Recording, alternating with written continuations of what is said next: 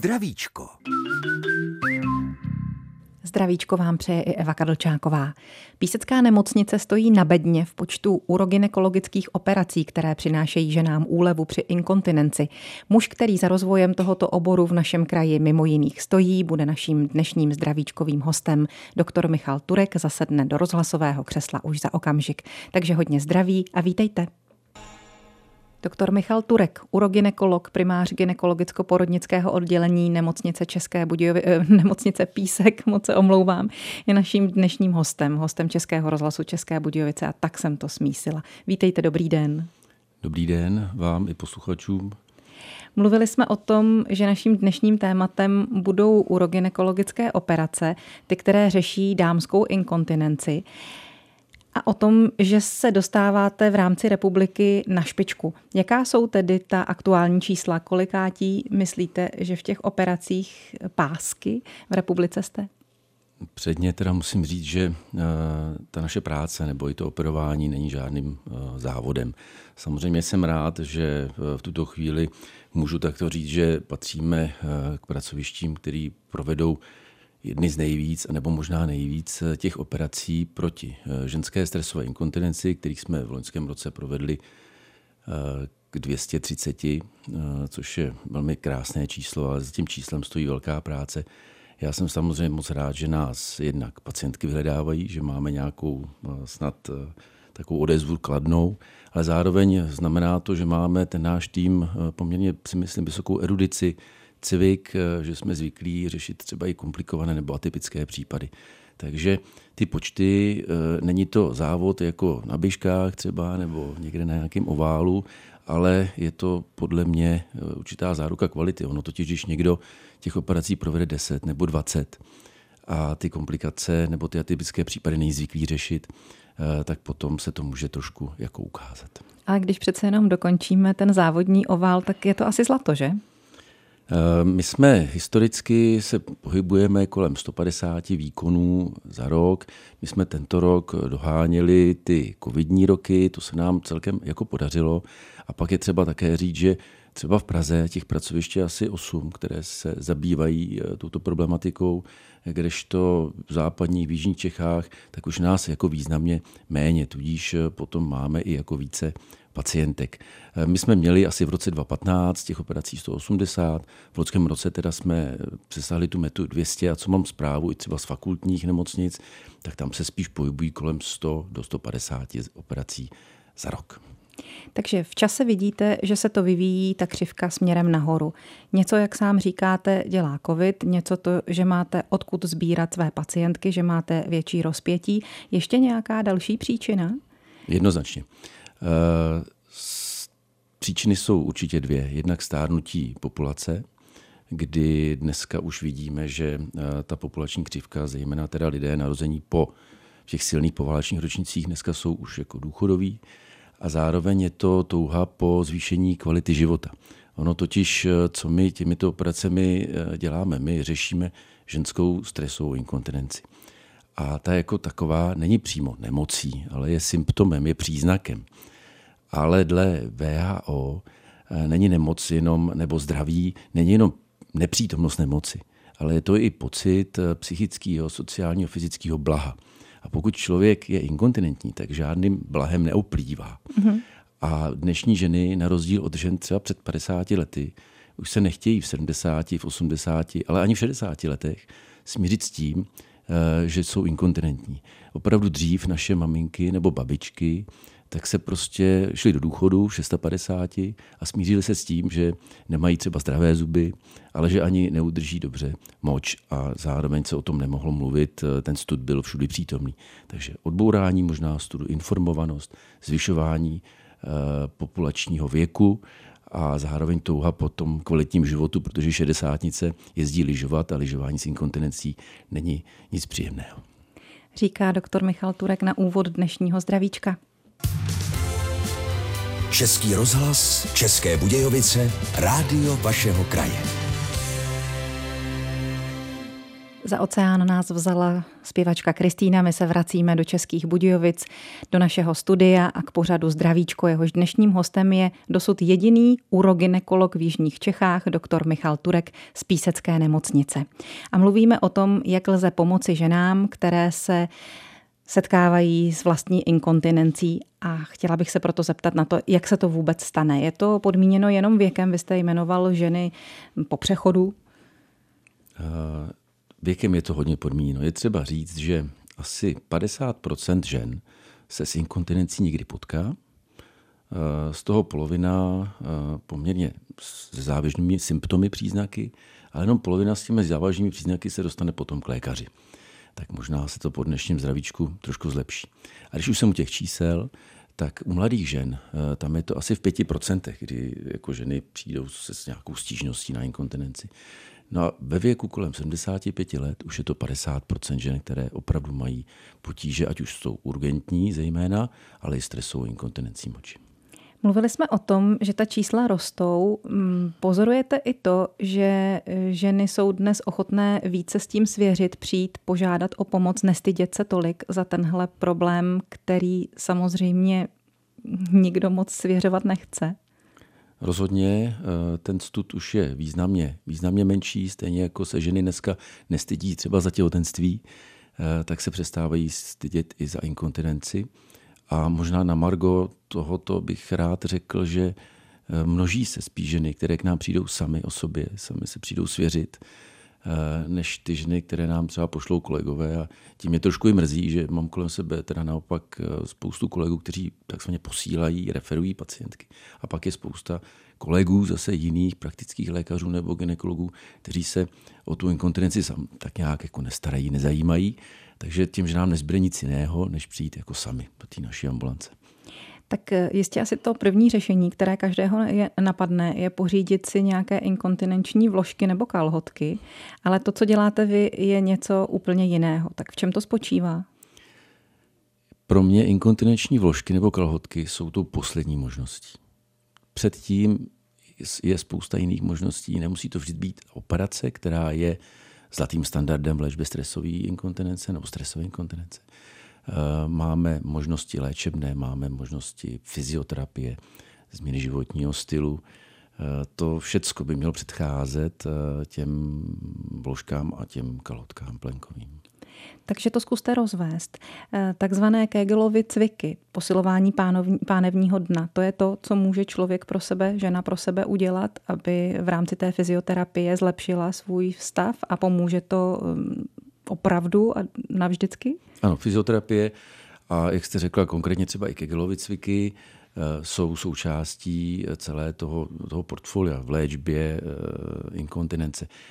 A možná bychom mohli celý pořad zdravíčka věnovat a musel by tady sedět ještě někdo jiný než já. A to právě fyzioterapeut nebo fyzioterapeutka, který by vám řekli fundovaně.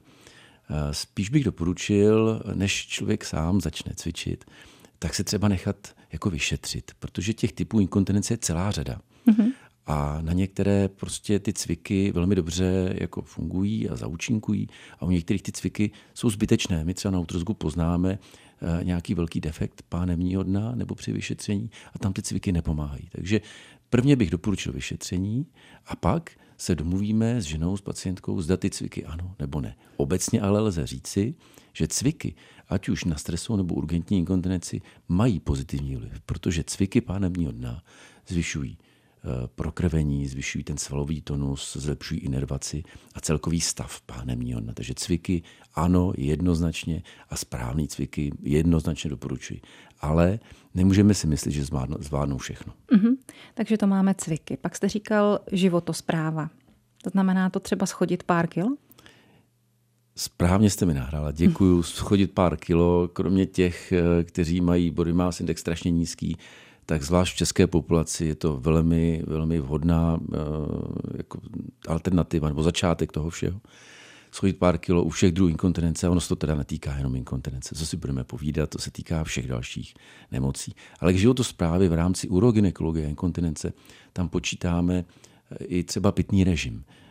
Ženy by měly pít dostatečně, ale samozřejmě by neměly pít přes moci cených nápojů nebo kávy, čaje, zvlášť potom na noc a tak dále. Že to zpráva není jenom redukce hmotnosti, ale i třeba takový ten, my třeba kontrolujeme pomocí mikčního deníku, to znamená návyky, co se týče pitného režimu, kolik a kdy a jak toho vypiju. Dovedu si představit, že když má žena potíže eh, s počůráváním se, takže se bude bát napít. A vy jí na to řeknete co? Že si tím ten problém jenom zhoršuje. Aha. Čili pít se musí, ale v nějakém režimu, tak jak jste říkal, aby Přesně to tak. nespůsobilo problémy třeba během noci. Optimální je Eh, vypít eh, litra půl, dva litry denně. Eh, dvě třetiny by se měly vypít v první části dne a určitě bychom prostě měli dát pozor na to, kolik vypijeme nápojů s obsahem kofeinu, ale i třeba alkoholických nápojů nebo těch sycených nápojů. A co když se potom bude bát někam odejít nebo jenom zakašlat? To ty ženy s inkontinencí přesně takhle mají. Ty ženy, které mají stresovou inkontinenci, tak ty se bojí zakašlat, ty se bojí poskočit, nejdřív přestanou se. chodit na trampolínu, pak přestanou tancovat, pak se přestanou smát a to právě se snižuje ta kvalita života. A zase ty ženy s tou urgentní inkontinencí, tak ty mají zmapováno, kde v tom jejich třeba městě nebo městečku jsou záchody a když jdou někam třeba na nákup nebo na úřad, tak to mají přesně, přesně vědí, kudy můžou jít. Je to taková mapa, kudy můžou jít a kde můžou rychle uh, dojít na záchod, protože ta urgence způsobuje, že po té, co se ohlásí pocit uh, na, na takové to nutkání na močení, tak musí hned vyhovět mm-hmm. a mají už jenom několik málo minut na to. Je, je. No a pak jsou tam asi nějaké léky v pořadí. Léky uh, používáme a já to trošku tak jako tady všechno směšuji, ale myslím si, že pro naše posluchačky je to dobře. Eh, že tady říkáme tu inkontinenci jako takový balík. Jinak máme opravdu, my musíme jako odborníci rozlišit urgentní a stresovou a pak ty další typy, jako je smíšená, reflexní a tak dále. Když se budeme bavit o urgentní, tak tam ty léky naprosto dominují a tam bychom měli v podstatě začínat v té terapii. Obráceně u té stresové, jak jsme mluvili o tom smíchu nebo kašli, tak tam nám ty léky zase tak moc nepomáhají, v podstatě nemáme a bavíme se zase spíš o těch cvicích nebo o těch, o těch operacích. Mm-hmm. Takže operace je potom to následující. Operace je následující po vyšetření a cvicích u stresové inkontinence. U té urgentní inkontinence ta operace je zase jedna z posledních možností a jsou to jiné typy operací, nejsou to ty páskové operace tak si přece jenom asi od vás za chviličku necháme vysvětlit, jaký je rozdíl mezi těmi jednotlivými druhy inkontinence, aby i naše posluchačky si v tom udělali pořádek. A chtějí-li, mohou už si promýšlet otázky na našeho dnešního hosta zdravíčka doktora Michala Turka a mohou nám je psát na e-mailovou adresu zdravicko.cb.rozhlas.cz a nebo nám volat na telefonní číslo 22 155 44 11. Český rozhlas, České Budějovice, rádio vašeho kraje. Vysíláme pro vás pořad zdravíčko dnes s doktorem Michalem Turkem, primářem ginekologicko-porodnického oddělení nemocnice v Písku a uroginekologem. Mluvíme o tom, jaké to je, jestliže ženám uniká moč a proč se to děje, jaké jsou tedy druhy té inkontinence, to je moje následující otázka. Jinak dál platí možnost volat na číslo 22 155 44 11. Několik dotazů už se nám tady hlásilo o slovo během písničky, tak nebojte, určitě se na vás dostane a zavolejte znovu znovu. A taky připomínám e-mailovou adresu zdravicko-cb.rozhlas.cz. Tak jak to je s těmi druhy inkontinence? Tak ženy, které trpí nechtěným únikem moči, což je teda inkontinence, můžeme rozdělit do několika skupin. Ta největší skupina, asi 40% žen, trpí tou stresovou inkontinencí, možná lépe říci inkontinencí při fyzické námaze, protože mm-hmm. to mhm. není spojeno s psychickým stresem, ale s fyzickým stresem a zvýšením nitrobřišního tlaku. Pak je o něco menší skupina, asi 30% žen, které trpí tou urgentní inkontinencí, kdy je to charakterizováno spíše sníženou kapacitou močového měchýře, zvýšenou dráživostí močového měchýře. To znamená, tyto ženy chodí častěji na záchod, chodí v noci na záchod, nemůžou takzvaně doběhnout.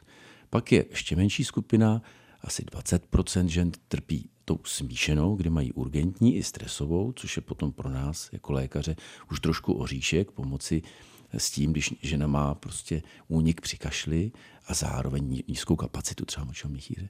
A pak máme pod 10% žen, eh, které mají jiné typy inkontinence, ale které už nepatří do toho velkého souboru. Jsou třeba ženy po míšních lézích, to znamená po velkých traumatech a tak dále, ale ty už prostě mají starání spíš s tím se léčit celkově, než to, že by jezdili na lyžích a neudrželi dobře moč. Takže tohle jsou ty skupiny a každá ta skupina má svoji specifickou léčbu. Tak jak jsme tady o tom mluvili před chvílí. A ještě řekněte nějak stručně, jak se to stane. Souvisí to třeba s porody, s tím stářím těch organismů, s poklesem eh, pánevního dna?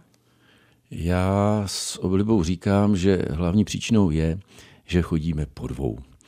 A tím si velmi namáháme pánevní dno. Tak to je tak pro odlehčení, ale jinak medicínsky správně by bylo říct, že příčina inkontinence je ve většině případů multifaktoriální a tedy podílí se na tom ty jako příčiny, jako jsou věk, čím vyšší věk, tím větší pravděpodobnost inkontinence. Samozřejmě pohlaví, ženy mají víc inkontinence než muži, ale i třeba hormonální stav, práce, pracovní zatížení během života, ženy těžce pracující mají zase větší pravděpodobnost těch inkontinence. A co je třeba určitě zmínit, jsou porody, ale i třeba těhotenství. Takže pokud žena rodí třikrát spontánně, spodem, vaginální cestou a má a rodí třeba velké děti nebo dokonce má komplikované porody, klešťové porody, tam víme, že to procento žen, které trpí inkontinenci, je významně vyšší než třeba u ženy, která rodí jednou a cílským řezem. Obráceně neznamená to, pokud rodí žena jenom jednou a cílským řezem, že nebude mít inkontinenci, ale to riziko má třeba jenom 13%, na rozdíl od ženy, která rodila dvakrát spodem velký děti, tam to riziko je třeba 40%. Mm-hmm. No dobře, taky jsem měla velkého toho druhého chlapečka, jedla jsem vitamíny těhotenské a byl to tedy pořádný špalík. Tak uvidíme, jak to dopadne. A uslyšíme, jakou otázku nám teď položí někdo z našich posluchačů, spíš možná posluchaček. Vítáme vás ve vysílání. Dobrý den. Ale... Dobrý den. Jo, už vás slyšíme. Dobrý den, můžete se ptát. Dobrý den, posluchačka z Českých Budějovic a e, měla jsem porod kleštěma, je mi 78 let, mám 6,5 roku e, v operovanou pásku a zajímalo by mě, e, jak dlouho mi to vydrží v pořádku, aby nedošlo prostě k nějakému poškození nebo prostě nějakému zvratu. Zatím jsem teda spokojená. Takže by mě zajímalo, kdyby mi pan doktor řekl, jak dlouho asi tak může vydržet ta páska v pořádku. Dobře, děkujeme za otázku, kterou bych byla taky položila, tak jste to udělala za mě a zdravíme vás. Pane doktore? Já moc zdravím eh, spokojenou posluchačku, eh, která trošku i schrnula o to, o čem si tady povídáme. Mluvila o tom spontánním porodu nebo klešťovém porodu, o těch jejich potížích a o tom, že ta páska jí opravdu pomohla. Eh, tak to je i návod možná pro další ženy, které poslouchají a ještě se neodvážili třeba eh, navštívit urogynekologickou ambulanci. A přímo k tomu dotazu. Ta páska eh, je na pořád. U té pásky nepředpokládáme nějakou změnu stavu. My ty pásky zavádíme už od roku 2000, tedy čtvrtstoletí a máme spoustu žen spokojených, který prostě mají tu pásku už 20 let. K tomu je třeba říct, že podle dat, eh, světových dat, zdravotnických, medicínských, my víme, že do pěti let eh, zhruba 82-85% žen je velmi spokojeno. Nad pět let ta účinnost maličko klesá, ale pořád se pohybujeme kolem 80% Co se může změnit? Může se změnit třeba to, že žena hodně přibere, nebo naopak hodně schodí, takže se změní to okolí té pásky a může tam dojít ke změně té účinnosti. Občas děláme to, že po 5, 10, 15 letech při snížení účinnosti vyšetříme dál ženu a pokusíme se nějak jinak pomoct a zcela výjimečně zavedeme třeba i pásku novou. Ale zpátky k dotazu a jedno, jedna, vět, jedna věta odpověď. Páska je na pořád a u většiny žen to vydrží až do smrti. Je i ta inkontinence na pořád, nebo existují nějaké případy, kdy je dočasná, třeba podmíněná nějakou nemocí nebo zánětem, nevím? Bavíme-li se uh, o té stresové inkontinenci, tak uh, ta je na pořád a pomáháme právě, začneme cvičit, pak většinou zlatým teda standardem, jak už jsem řekl, je ta páska a ta je taky na pořád. Jinak přechodné inkontinence mohli bychom mluvit eh, nejspíše o tom, že třeba žena, která má buď to chřipku, ale zejména zánět močových cest, mm-hmm. tak může mít dočasnou inkontinenci, která po zaléčení těchto okolních jako nemocí, ať už je to ta chřipka nebo zánět močových cest, zase vymizí. A máme tady další dotaz, takže si ho rádi poslechneme. Zdravíme vás, dobrý den. Můžete se ptát. Ale nic se neděje. No. Ano, to jste vy, já, já vás tady slyším ano, ve studiu, ano, můžete se zeptat. Dobrý den, já bych se chtěla zeptat pana doktora, že eh, mám taky tu eh, stresovou inkontinenci a nikdo jako už tři roky s tím nic nedělá. Chodila jsem na urologii do Prachatic a pan doktor jako mi dal nějaké tablety, ale to nic moc nebylo. Pak jsem měla před dvouma lety e, nějaký, Ježíš, lékovou prostě, prostě předávkovali mě lékama, já jsem tak, kdy mi všechno vzali a tudíž neužívám vůbec nic na to. Byla jsem i ve Vimperku u pana urologa, doktora, no a ten řekl, no jedině půjď na urologii, anebo potom k vám do toho, do písku na tu, eh, na tu letu, k vám na to oddělení. No tak budu, jestli by mě to pomohlo, je mi, os, bude mi 80 let, jestli bych se tam mohla eh, jako eh, dostavit, jestli by se mnou něco jste probrali, nebo jste to i mě pomohli, protože já třeba v noci jdu třikrát a čtyřikrát za, za noc. Dobře, tak zkusíme vadí. nechat eh, reagovat. Den tak jdu dvakrát, ale v noci. Dobře, zkusíme nechat reagovat pana primáře, tak poslouchejte. Dobrý den, zdravím vás. Eh, posluchačka řekla, že má stresovou inkontinenci, ale zároveň teda říkala, že chodí často v noci. To se trošku vylučuje, tam bych si spíš usuzoval, eh, že bude mít třeba tu urgentní, ale takhle po telefonu nebo v rozhlase určitě ne vyřešíme to všechno. Eh, my písku máme komplexní to centrum, to znamená, zabýváme se veškerou diagnostikou, zabýváme se léčbou, zabýváme se komplikacemi, následným sledováním, takže posluchačku rádi uvítáme. Já abych jako správně to všechno řekl, tak nemůžu slíbit, eh, že pomůžeme všem. My prostě pomůžeme 80, 85% ženám. U těch našich třeba operovaných stresových inkontinencí z 200 je těch 85% spokojených, ale to teda musíme říct, že 25 třeba žen spokojených není. Tak já teď dopředu neřeknu, že paní posluchačce pomohu, ale určitě jí můžu slíbit, že ji rádi odborně vyšetříme. Tu skupinu žen, který vyšetřujeme na inkontinenci, je, je asi 300 za rok, tak bude 300 první, anebo bude úplně první letos. Eh, rádi se podíváme na to, jaké potíže má, pokusíme se rozklíčovat ten její stav a pomoct jí. Takže ženy nejenom z jeho českého kraje, ale vlastně odkudkoliv by k vám se mohly objednat chtějí-li. Určitě máme objednávací kalendář. V České republice nejsou okresní nebo krajská nějaká jasná doporučení, že bychom nemohli ošetřovat někoho moc daleka. Eh, když přijede někdo a měli jsme pacientky z Liberce nebo z Chebu, eh, mohou přijet. Já samozřejmě ale jsem radši, když jezdí spíš zblíž, protože těch návštěv potom je třeba víc, je třeba mm-hmm. sledovat eh, pacientky, ať už po operaci nebo při té léčbě, a to na velkou dálku úplně nelze. Ano. Nehledě na to, že těch center po České republice urogynekologických s těmi většími počty je kolem 20, 25 a každý si to svoje najde. Ale z té Šumavy to do Písku zas tak daleko není a konec konců je to jediné urogynekologické středisko v našem kraji. Další by bylo potom třeba až v Plzni pro paní posluchačku. Máme další dotaz, poslechneme si ho. Doufám, že si stlumíte rádio, aby eh, to neznělo zpátky, tak jako v předchozím telefonátu. Dobrý den. Dobrý den, tady je Marie z Vysočiny. Já nemám ani tak dotaz, já jenom chci vám říct, že taky jsem měla takovýhle problém. Měla jsem tu stresovou inkontinenci i urgentní vlastně potom už. A mně se to stalo po gynekologické operaci, když mi brali dělohu. Pět, od 45 vlastně jsem měla tuhle ty problémy.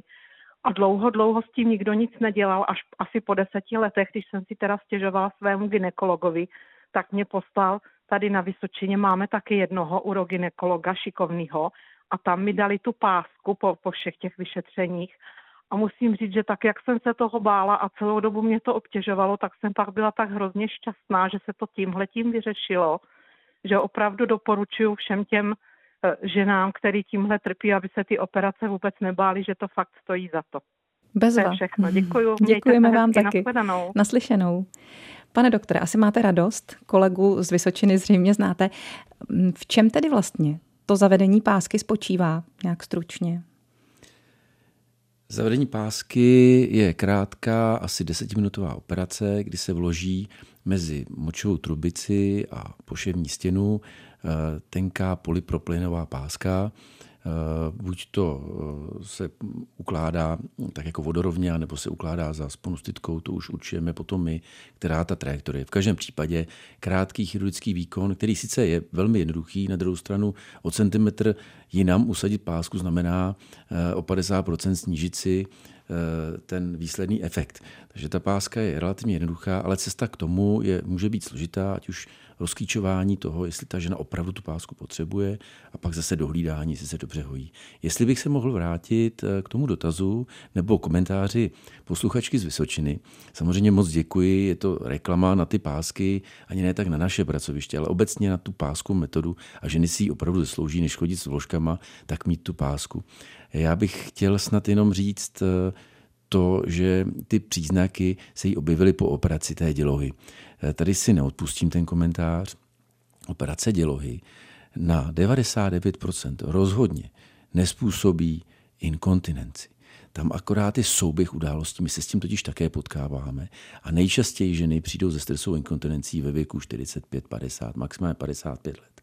A v této době největší procento žen chodí i na odstranění dělohy.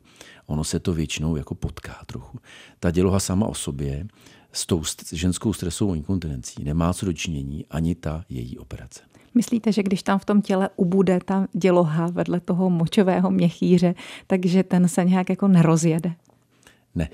Eh, ta stresová inkontinence, ženská stresová inkontinence není ani spojená s močovým měchýřem, ani s dělohou, je spojená s nadměrnou pohyblivostí močové trubice, s nedostatečností jejich závěsů mm-hmm. a s nízkým tlakem v močové trubici. Oboje tyto, oba dva tyto důvody řeší ta páska a naopak některak neovlivňuje děloha. Další dotaz je na lince. Dobrý den přejeme.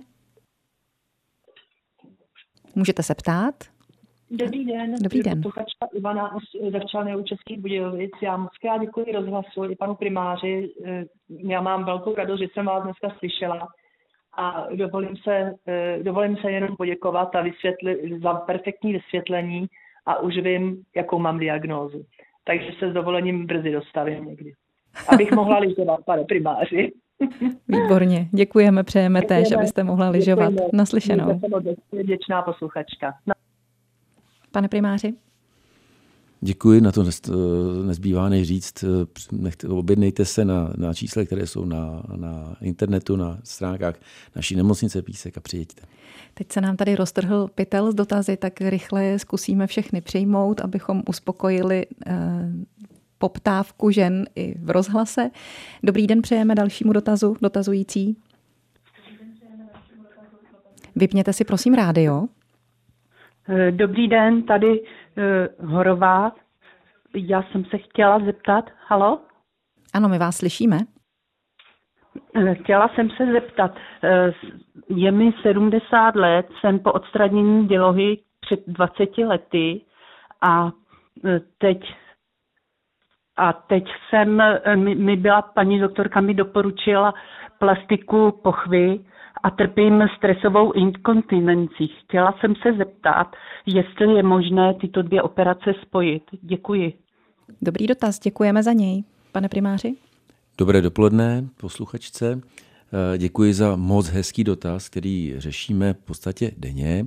Víte, ta, ten náš subobor, ta urogynekologie, ta se hlavně zajímá a léčí ženskou stresovou inkontinenci a sestupy pánevního dna. Jsou to eh, spojené nádoby, ty příčiny jsou podobné, jak jsme o tom mluvili na začátku našeho pořadu, ale ta léčba je různá. Takže na tu inkontinenci stresovou pásku, na ty sestupy, potom jsou to třeba nějaké laparoskopické závěsy nebo vaginální závěsy. Ve většině případů my nejdřív musíme vyřešit ten sestup jednou operací a pak další operací, eventuálně tu inkontinenci. Co je třeba říct, a bohužel, při řešení sestupu, to znamená pokud ženě vypadává děloha nebo pochva úplně ven, tak při tomto řešení kdy anatomický efekt je třeba vynikající, se přihodí to, že se ta stresová inkontinence dokonce zhorší a my potom takzvaně ve druhé době, druhou operací, musíme vylepšit. Tedy zpátky ještě k otázce, Eh, takzvaně v jedné době při jedné operaci za určitých okolností ano, ale ve většině případů se tyto dva problémy řeší odděleně. Hmm, ona by určitě ráda při jednom, i při jedné anestezii, při jednom tom zákroku, ale tedy, jak říkáte, ne vždy je to možné. No a ještě jeden dotaz čeká na své zodpovězení, tak přejeme dobré dopoledne i vám.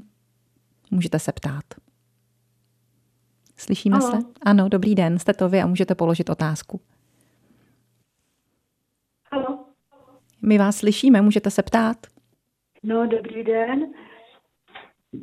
Já jsem z tábora, je mi 75 eh, let a mám takový problém eh, s udržením moči. Přes den udržím moč, neodchází. Jenom v noci jdu dvakrát nebo třikrát a přesně mezi eh, jednou a druhou hodinou v noci mi unikne moč, když se snažím dojít rychle na záchod jestli by pan primář mi to mohl vysvětlit, co to je. Děkuji. Dobře, máte to hezky vypozorované, pane primáři. Co si o tom myslíte? Já se omlouvám takhle úplně zase přes rozhlas, eh, že bych konkrétně k vašemu problému eh, řekl, co to přesně a co s tím. To asi nebudu umět. Eh, určitě by bylo dobře, když se dostavíte za námi nebo do nějakého urogynekologického centra, co jste naznačila a co ještě já jsem neřekl a děkuji za připomínku, existuje takzvaný mikční deník, který rozdáváme ženám s těmito potížemi a oni nám potom po měsíci třeba přijdou ho ukázat a my krásně rozklíčujeme, kolik a jak často chodí na záchod a nad tím potom se pobavíme a řekneme si, který z těch potíží nebo která z těch potíží to je a jaká je možná léčba. Takže mikční deník jako jedna z možností, jak vyšetřovat nejenom ultrazvuk a vyšetření, ale i pravidelný zapisování eh, toho, jak žena chodí na záchod a co jí vlastně trápí, nám pomůže rozklíčovat tu vlastní diagnózu. Tak to bych takhle jako ještě připomněl a doporučil. Říká doktor Michal Turek, host dnešního zdravíčka. Poslední kousek dnešního zdravíčka s uroginekologem Michalem Turkem z Písecké nemocnice uzavřeme jednak posluchačskou otázkou, která přišla e-mailovou poštou a pak ještě asi dvěma mými. Takže Slyšela jsem, píše nám paní Bednářová, že po zavedení pásky se musí už celoživotně užívat každý den medikace na stahování močového měchýře. Je to tak? Obecně to tak určitě není ve výjimečných případech a nevím, jak to má paní Bednářová. Pokud je tam smíšená inkontinence, tak se zavede páska a dál se doporučí užívat léky. Ale to nevím, jak ten konkrétní případ nebo příklad paní posluchačky jako je. Pokud se budu bavit obecně, tak zavedení pásky, po zavedení pásky nenásleduje užívání trvalé nebo trvalé užívání medikace. A teď ty moje dvě otázky, nebo možná spíš jedna. Já bych se chtěla zeptat na to, jak se vyvíjely a vyvíjejí metody řešení ženské inkontinence a co je třeba ve vašem oboru nového. Řešení inkontinence je staré zhruba 100 let, řekněme od první republiky. Ono předtím, a já už jsem to říkal na začátku pořadu, jednak se ženy styděly, ale i zároveň nebyl věk dožití takový a tak dále. Takže když se třeba podíváte do více jak 100 let starého Otova slovníku naučného, tak tam nenajdete ani odkaz na inkontinenci a je tam teda odkaz téměř na všechno. Takže až v posledních sto let taková ta moderní naše historie se ta lékařská věda snaží řešit uh, tu inkontinenci, protože je třeba ještě také říct, že podle různých studií a vý, takových těch sledování kvality života, tak představte si, že inkontinence trápí, lidí více než třeba cukrovka nebo reumatoidní artritída, přitom to jsou jako takové těžké choroby. Takže opravdu máme se o čem bavit, máme co léčit.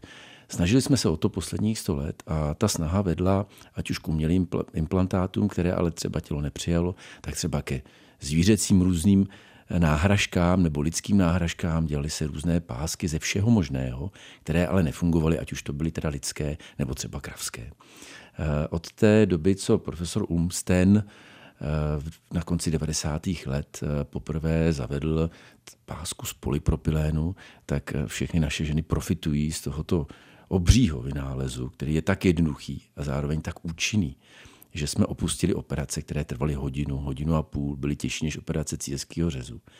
a zavedli jsme ty páskové operace, které už čtvrtstoletí děláme. K těm novinkám. Posledních asi 4-5 let aplikujeme takovou injekci na zpevnění močové trubice, jmenuje se to Balkamit, je takový gel, který spevní močovou trubici a my pomáháme u, u ženám, které mají stresovou inkontinenci a třeba ta páska by u nich nebyla úplně účinná, tak si pomáháme zase tady touto novinkou, která mimochodem je ještě méně invazivní než ta samotná páska, to znamená, ten pobyt na oddělení je kratší. A jestli pro tu, kterou ženu je, prostě posoudíte na základě toho vyšetření, ale v podstatě to tedy sedí hlavně na tu stresovou inkontinenci? Ano, to poslední, co jsem řekl, ten balkamit je na tu stresovou inkontinenci a je to podle vyšetření. My provádíme urodynamické vyšetření, ultrazvukové vyšetření a tam vidíme, kdy můžeme ženě pomoct spíše páskou, kdy balkamidem a kdy naopak vyloučíme to, že má stresovou inkontinenci a řekneme, že má urgentní a pak musíme používat ty léky a cvičení téměř v každém případě, změna životního stylu, tak jak jsme tady o tom dnes mluvili s doktorem Michalem Turkem, urogynekologem, jediným v Jižních Čechách. Máte-li nějaké potíže, tak myslete na to, že tady máte někoho, kdo vám může pomoci. Je to primář gynekologicko-porodnického oddělení nemocnice v Písku. Děkujeme moc krát za návštěvu, mějte se hezky a hodně zdraví.